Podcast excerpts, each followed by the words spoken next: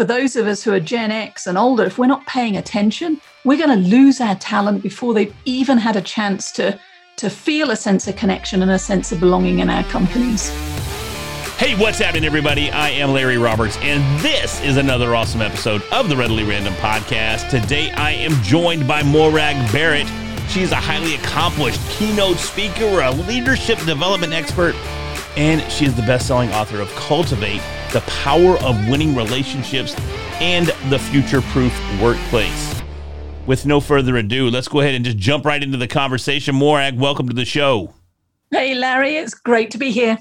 And again, it's great talking to you. We, we've we've kind of had a call previously, kind of got to know each other. I loved your energy, what you brought to the table, and some of your insights into just uh, being a CEO of a large company and how to prepare yourself accordingly for a constant change, a constant, constantly evolving environment. Oh my goodness. I mean, 2020, talk about a leadership crucible for all of us. I don't know. Did you see it coming? I didn't. I did not see it coming, but I'm thankful that it came. And I know for some people that would be you know, what you what um, COVID. You were happy about COVID. I'm not happy about COVID, but the opportunities that came out of a global pandemic. Believe me, if we look at things from a little different perspective, we might be able to see some some opportunities that weren't there originally. Oh, I agree. I mean, the silver linings. I think about Skye Team and the work we were doing. I'll be, I'll let you into a little secret. Means. When it came to virtual facilitation, I was a little bit of a snob. Which, being British, obviously we do snobbery quite well. National pastime. But I had always looked at delivering virtually as being the second class citizen to in person learning. And if you're going to be a leader, the best way to lead humans is to learn sure. with other humans. Well, 2020 turned that upside down. And I am so grateful. I mean, my home office now looks like a mini uh, film studio, like many people's. But I now recognize that done well, and that's the difference. There are still some sucky uh, virtual meetings and presentations going on out there. But thankfully, thankfully, my team and I have elevated, and it's going to be part of our curriculum and program design going forward. So that's my silver lining. You know, there, and Larry. I think that's that's great that you point that out because I think online learning is a viable alternative to learning in person. Mm-hmm. However, there are definitely those courses or that coursework that is counterintuitive to what you're trying to accomplish. You're not going to engage the student if it's not done correctly. You're not going to keep the attention of your audience if you don't find some way to leverage that platform in a creative way. What are some of the ways that you've seen? Yeah, well, it's just that. I mean, the theory is great. The platform and the bells and whistles that are available with technology are amazing and can make it effortless, but it means nothing if you and I, when we hit the red button or we get to the end, don't do something with Correct. it. And when it comes to cultivating our relationships at work, when it comes to nurturing that sense of team, it isn't rocket science. It's kind of common sense. You know, call me, see how I'm doing, um, check in occasionally. But the reality is, and what I'm hearing from the leaders I'm working with as executive coach or with their teams, is that in the rush to react to COVID, to the rush to grab your bags and work from home, people, the less effective leaders, did not give as much attention to how work was going to get done and how were we going to nurture that sense of team through a two dimensional camera. Well, and I know that was one of the biggest concerns because I heard it time and time again of how working from home may be a practical solution, but we lose so much working from home. I personally disagree, but the biggest argument that I often heard was that how are you going to have that spontaneous that spontaneous creativity or that spontaneous problem solving by bumping into Sally in the hallway going, "Oh, hey, by the way, Sally, I've been meaning to talk to you about X." Or, or how are you going to rekindle that and recapture that in an online environment? Is that a concern that you faced as well? Absolutely. I was talking to the leader of a technology company only last week who was recognizing it's the horizontal relationships that are becoming more fractured and it's creativity and innovation that's suffering because of those hey larry i'm working on this i know you've done something similar can you tell me your thoughts And I've seen a number of different ways of responding to it. I mean, I've got clients who have cleared the decks, who are saying no meetings between, you know, 11 and 1 Eastern or after three o'clock at local time to give people time to breathe and react and, and, and respond both to their family needs, but also the work needs. I've seen other clients who've suggested, well, let's keep a permanent Slack channel open so we can have impromptu conversations which the intent is great. And for some, it's going to be a fabulous um, option. But for others who need to get focused in their groove, that's like attending a meeting with no agenda. And every now and then, you don't know when you're about to get distracted. And so here's what the best leaders are doing, and where Skye Team and I are coming in is we're helping to sit down and recalibrate the rules of engagement.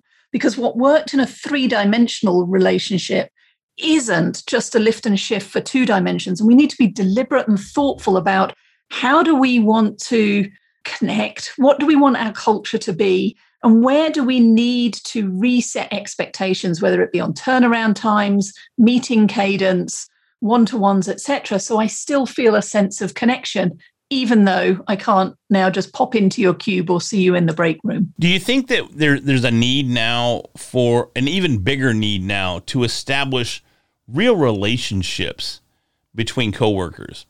Because eh, oh. when, when you when you have a little pop up message from Slack or whatever instant messenger you happen to be using, if you don't really have a relationship with that person and they're asking you a question, they could probably get away with that in a in an office environment because you, you see them around the office, you know who they are, and you're going to be mm-hmm. respectful mm-hmm. and you're going to be able to exchange ideas. But to see that in a Slack channel, you know, John from from accounting or whatever just hits me up and asks me this this question. I don't know John from from from Adam. So how am I going to mm-hmm. be inspired to put my best foot forward in helping in that arena? So so you're right. We got we got to yeah, have the relationships. I'm just a name. We do, and if you're just a name on an email account, then you're probably going to go to the towards the bottom of my priority sure. list. But if you're a face and a name, if you're a conversation and a face and a name, then that makes a huge difference. And it, it I'm talking about scheduled spontaneity. Maybe every Friday I spin the uh, network Rolodex in my phone and just give you a call. Or I look back at the the requests I've had and I think, oh well, Larry asked me for something. I've never actually met Larry. You know what? I'm just going to ring him. And whether you pick up or not doesn't matter. The fact that I leave a voicemail that says, "Hey Larry, I hope what I sent to you helped you move your project forward. I just want to check in and see how your week was going. Now, when you pick that up, it's now making a deposit in the relationship bank account and it's moving us forward. The difficulty is with working remotely is those chance encounters, the things that we did effortlessly and subconsciously anyway, aren't happening. And now the only time I see you is on a Zoom call when you want something. So it's become much more trans- transactional and that mm. human side that sense of connection isn't happening. And it and that's where leaders need to step up and help affect change. Otherwise engagement suffers turnover is going to go up because people are not trapped despite what some leaders may think. And your creativity innovation your ability to sustain for the long term of covid and a work remote is severely undermined yeah and, and I, I think a lot of leaders I don't think they give enough credit to the amount of credit of creativity that's out there right now. I think they just mm-hmm. assume that everybody's going to hang around and now, oh, if we let them work from home, they'll be fine. And that's not necessarily mm-hmm. the case. I mean, when I say that I was was thankful that a, a, change happened, not thankful for a pandemic, but thankful for the opportunities that came out of the pandemic, I was able to. Here's that word that I hate so much that we use too often: pivot I was able to pivot. Oh. I hate that word too. I loathe that word. I was able to change directions. And how do you like that? I, I avoided the word. I pivoted from the word pivot, but uh, mm-hmm. I was able to change directions, and I removed myself from the uh, from the workforce completely. I, I took the entrepreneurial route. I jumped out because there were opportunities that arose that would not have been there. Now they may have been there so down I, the road, but they wouldn't have been yeah. there at that time if we weren't going through what we're going through now. So, happy birthday to me. Skye Team is going to be 14 years old in April, Ooh. and we are a permanently virtual team because I decided, well, why buy an office when 90% of the time I would be on an airplane or delivering a program for a client somewhere in the world? So for me, the work from home was not new. I had all of the equipment and set up. But there's a difference between choosing to work from home and having to mm-hmm, work from home. Mm-hmm. Even if I think about my own business, as I think about new client relationships, they happened in chance encounters at the airport, on the aeroplane, face to face with my clients over dinner all of that has gone. Right. Now, the upside is for my clients who are, I've got a, a colleague who is a, uh, the only remote member of a senior executive team. She would dial in to those meetings and invariably be the only one on the Zoom camera. Well, the pandemic has leveled that playing field. We're all dialing in. But again, the were we set up, do I still yet have all of the equipment I need 12 months in? There are many people who are working on the kitchen table who don't have the luxury of a separate room that they can set up permanently as a, a workspace, who are juggling not only is my boss expecting me to be online at 8 a.m., but that just happens to be when the virtual schools start and I've got three three kids that I need to get checked in. And so now we've got that tension. And so the best leaders, they're recognizing that they're making it safe for employees to say, you know what, I can log on at 8:30, but not before. Or I can't work between 11 and 1 because of X, Y, and Z, but I'm going to be making up the time 7 till 9 at night, which means we're moving from a managing by walking around mm-hmm. approach or leading to a managing by results again set me my goals, be clear about deliverables, but now let me treat me like an adult and let me decide how and when I do it, given everything else that we're all learning to do in this co-braided environment. And, you know, and that's what people scream for for years, decades even. Mm-hmm. Why oh, why oh, yeah. do I have to be here between 8 to 5? I can't even start my my wife for instance, she works in accounting. She can't do yeah. anything on Mondays till around 10:30 in the morning because she's waiting on another one of our, our I still say our because we both worked at the same company. And even though I don't work there anymore, I still feel attached sometimes. But uh, our, our, the New York office does certain certain things in the accounting department on Monday mornings, mm-hmm. which of course my wife can't do anything on, here in Texas until they finish. So she still has yeah. to be at work at 8 a.m., but she literally cannot do her job till roughly 10:30. So what's the point in her being there? Well, yeah, and you're you're highlighting a couple of the pain points that I discuss in the future proof workplace because the nine to five or the eight till six of a corporate environment where your jacket's on the back of the chair and that shows your commitment and loyalty, those are 19th century habits that have leached over into the 20th century and we need to be in 21st century that need to be changed and of course, when we're working from home, it doesn't make sense. When we're a 24 7 global economy that's following the sun, it really doesn't make sense. And it's having the systems and the processes that trust me if I'm delivering my results, does it matter if I do it between 10:30 and 2 or whether I do it at 8 o'clock on the nail until 10 o'clock, so long as we're moving the business forward. And that's what we need, especially in this environment, is to bring the human back into the workplace. So, eh, going back to your book, what what do you consider future proofing? What does that even mean? Future proofing. So, as I look at and the research that we did to remain relevant in the 21st century, lifetime continuous learning. Because there are jobs now that didn't exist in the 1980s when I joined the workforce, because I'm that old. And there are jobs that are going to be created and exist in a few years that we can't even imagine.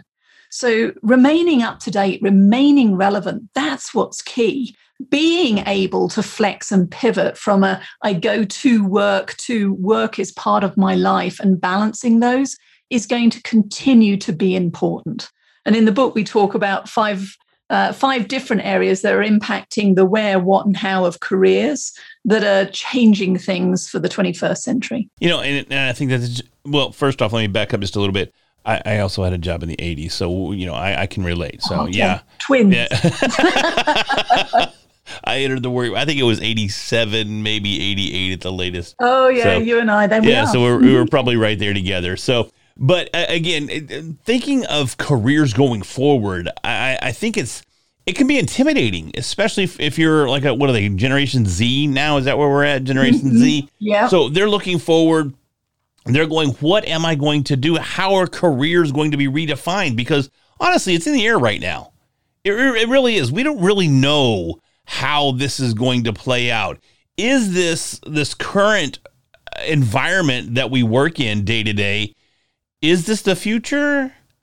Or and, and not even from just a COVID perspective, not because we don't think COVID is going to be around forever. Obviously, uh, at least we hope not, right?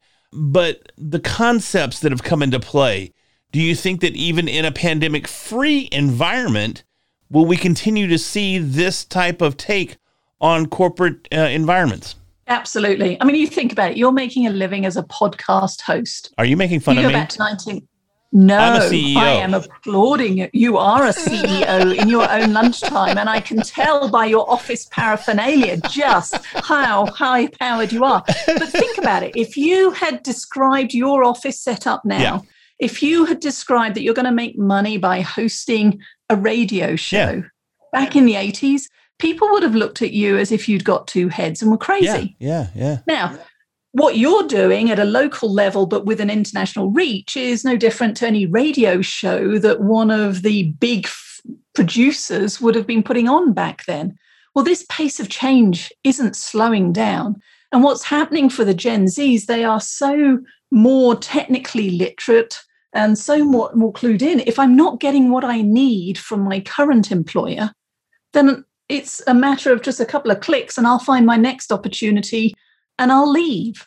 And that's where, if for those of us who are Gen X and older, if we're not paying attention, we're going to lose our talent before they've even had a chance to to feel a sense of connection and a sense of belonging in our companies. Yeah, it's interesting to see that that flexibility or or that culture is the way it exists now. I, I used to tell people, and it's funny now, but back when I was I entered the workforce in my teen years, even up to my early twenties, probably I would quit a job like that. Mm-hmm. You, what you piss me off? I'm gone. Right? You want me to clean mm-hmm. what? No, I'm not doing that. And I would I would literally just walk off. I had more jobs by the time I was 20 than I had years on the planet because it, it was just that simple to get another one. I could go next door and I'd have a job. Now with this remote environment that we live in, as you just pointed out, it's the same way, but on a corporate level, on a professional oh. level, uh, you know, on a career level how do you, as a leader, how do you, as a CEO, how do you head that off at the pass? Well, there's two ways. There's the how do you head it off? And if you've decided you want to leave your current employer, how do you find that next opportunity when you don't have the chance for the coffee meetings and the interviews as was? So, first of all, how do you head it off at the pass? It's when you call me, don't just ask, What am I doing? Ask, How am I doing? Make sure that you are ma- uh, reaching out to me before you need something and maintaining that sense of connection.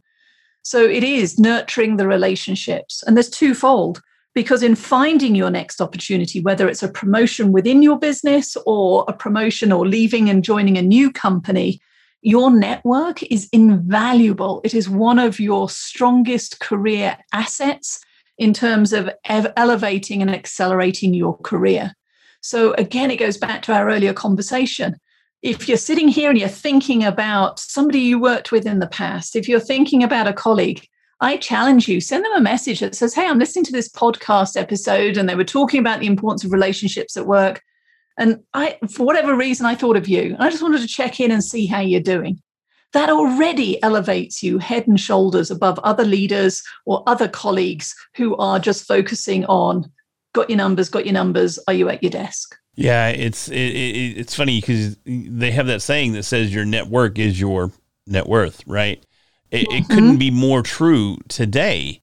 And I think we're seeing that, especially if you start looking, if you step back from corporate America and you start looking at some of the other influences that we are bombarded with every day. You know, right now we're sitting in a clubhouse heavy mm-hmm. environment. Mm-hmm what's happening on Clubhouse and Clubhouse and why is it happening in the first place? Who would have ever thought that this platform that's vocal only, it's only for your voice. There's no pretty pictures, nobody cares about what you ate for lunch, nobody's doing it's your voice to create relationships. Mm-hmm. And they're real relationships. They're they're deep relationships. Because why? Because you can insert emotion with your voice. You can you can insert a real connection. You can understand inflection. How many times have we misunderstood an email or misunderstood a text and mm. and, and it upset us? odds are you're not going to misinterpret someone's you know the way someone speaks to you when you can hear them. Sure, it's great if we could see them too, but that's that's taking it too far. I think that's one of the things that makes Clubhouse so tremendous right now as well. We can't see each other. You know, I, I was watching one of the videos on Clubhouse this morning, and and uh, uh, what was it? Coach Deb at Coach Deb was her name, and she was talking about how you don't have to be lipstick ready in order to jump on and mm-hmm. start making connections. So you don't have to get all dolled up or put on your, your, your work clothes or whatever it may be to get on Clubhouse and really start working. Exactly. You can carry on work uh, in this environment. So we need to be able to take that same type of, of, of relationship culturing environment and bring that to the home front. Yeah, I mean, what I like about Clubhouse is it's the spontan- spontaneity as well that you can pop into different rooms and make connections. You can just sit and listen and learn. So it's an interesting dynamic and it's different to the endless Google, Zoom, Meet, Teams, Hangout thing that we're being sucked into right now. And I think that's the difference, though. I think that's what, what really sets it apart. How can we learn to implement some of these tools to help cultivate a overall um, more productive environment in our own companies? So there are three questions that I, in the last couple of weeks, have been starting to use and in, incorporate into the keynotes that I've I'm delivering. Question number one is to ask yourself, how do you want others to feel in your presence? But also how do you want to feel in your own presence when you're on your own you know? So there's two parts there. But how do you want people to feel? Um, what do you want them to be saying about you? And then the second question is are you intentional about how you are showing up? So if you want people to feel inspired are you sharing the good news stories? Are you setting a vision for what you and the team are trying to achieve? Are you celebrating successes? If you want to, them to feel secure, are you having the one-on-ones? Are you checking in on how are they doing versus what are they doing? So question one is how do you want others to feel in your presence? Question two then is are you being intentional about how you show up? And then question number three is did I do my best? And I'm actually just crafting a LinkedIn blog on this right now because we're all human. You're going to mess up. You're going to send an email that somebody misinterprets and gets upset about, or you're going to say something that you meant as a joke and it lands poorly. Maybe you forget to communicate a key deadline to one of your team and therefore the project's at risk. And in those moments of did you do your best? If the answer was yes, then let it go. Stop angsting over it, but change your game tomorrow. And if the answer was no, I forgot to communicate that deadline, or yeah, I could have worded that email better, then man up, woman up, apologize, and again, change your game because tomorrow is a brand new, fresh start. So, those are the three questions, Larry. Um, how do I want others to feel in my presence? Am I being intentional about how I show up? And then ultimately, did I do my best? And do you answer those for yourself? I do. I do. And I'm just writing about that. So it's a new habit, just five, ten minutes at the end of the day. You don't have to write it down. I'm not a journaler, but I think about it. How do I want others to feel? Did I create that environment? Um, did I speak when I should? Did I listen appropriately? And I turn the dial up or down? And then finally, did I do my best? And that's all we can all do is do our best, especially in these current times. Each and every day. That is exactly all that we can do. Mm-hmm. So Morag, tell us about your books. You have two books that you have. Uh, one is social proofing the workplace. Uh, social proofing. One is future proofing the workplace. Don't social proof it. It's social proofing itself. No social proofing here. So, uh, and then the other is out of culti- is, is on cultivating uh, a positive workforce. Tell us about both of those and and where we can get them and and uh, how we can learn more about both. Well, they're everywhere if you care to go look. So, the Future Proof Workplace I co authored with Dr. Linda Sharkey, and as I say, explores the new where, what, and how of work and careers in the 21st century and shouts and shares some of the things that we need to be letting go of that is essentially slowing us down. Such as. And then such as oh you've put me on the spot right now well the desire to go into the office 9 to 5 that would be a classic um, the fact that we need to focus on values, value driven organizations, and care not just about the dollars, but also thinking about the ripple effect for employees and for the communities in which we work. That is coming through loud and clear in the 21st century.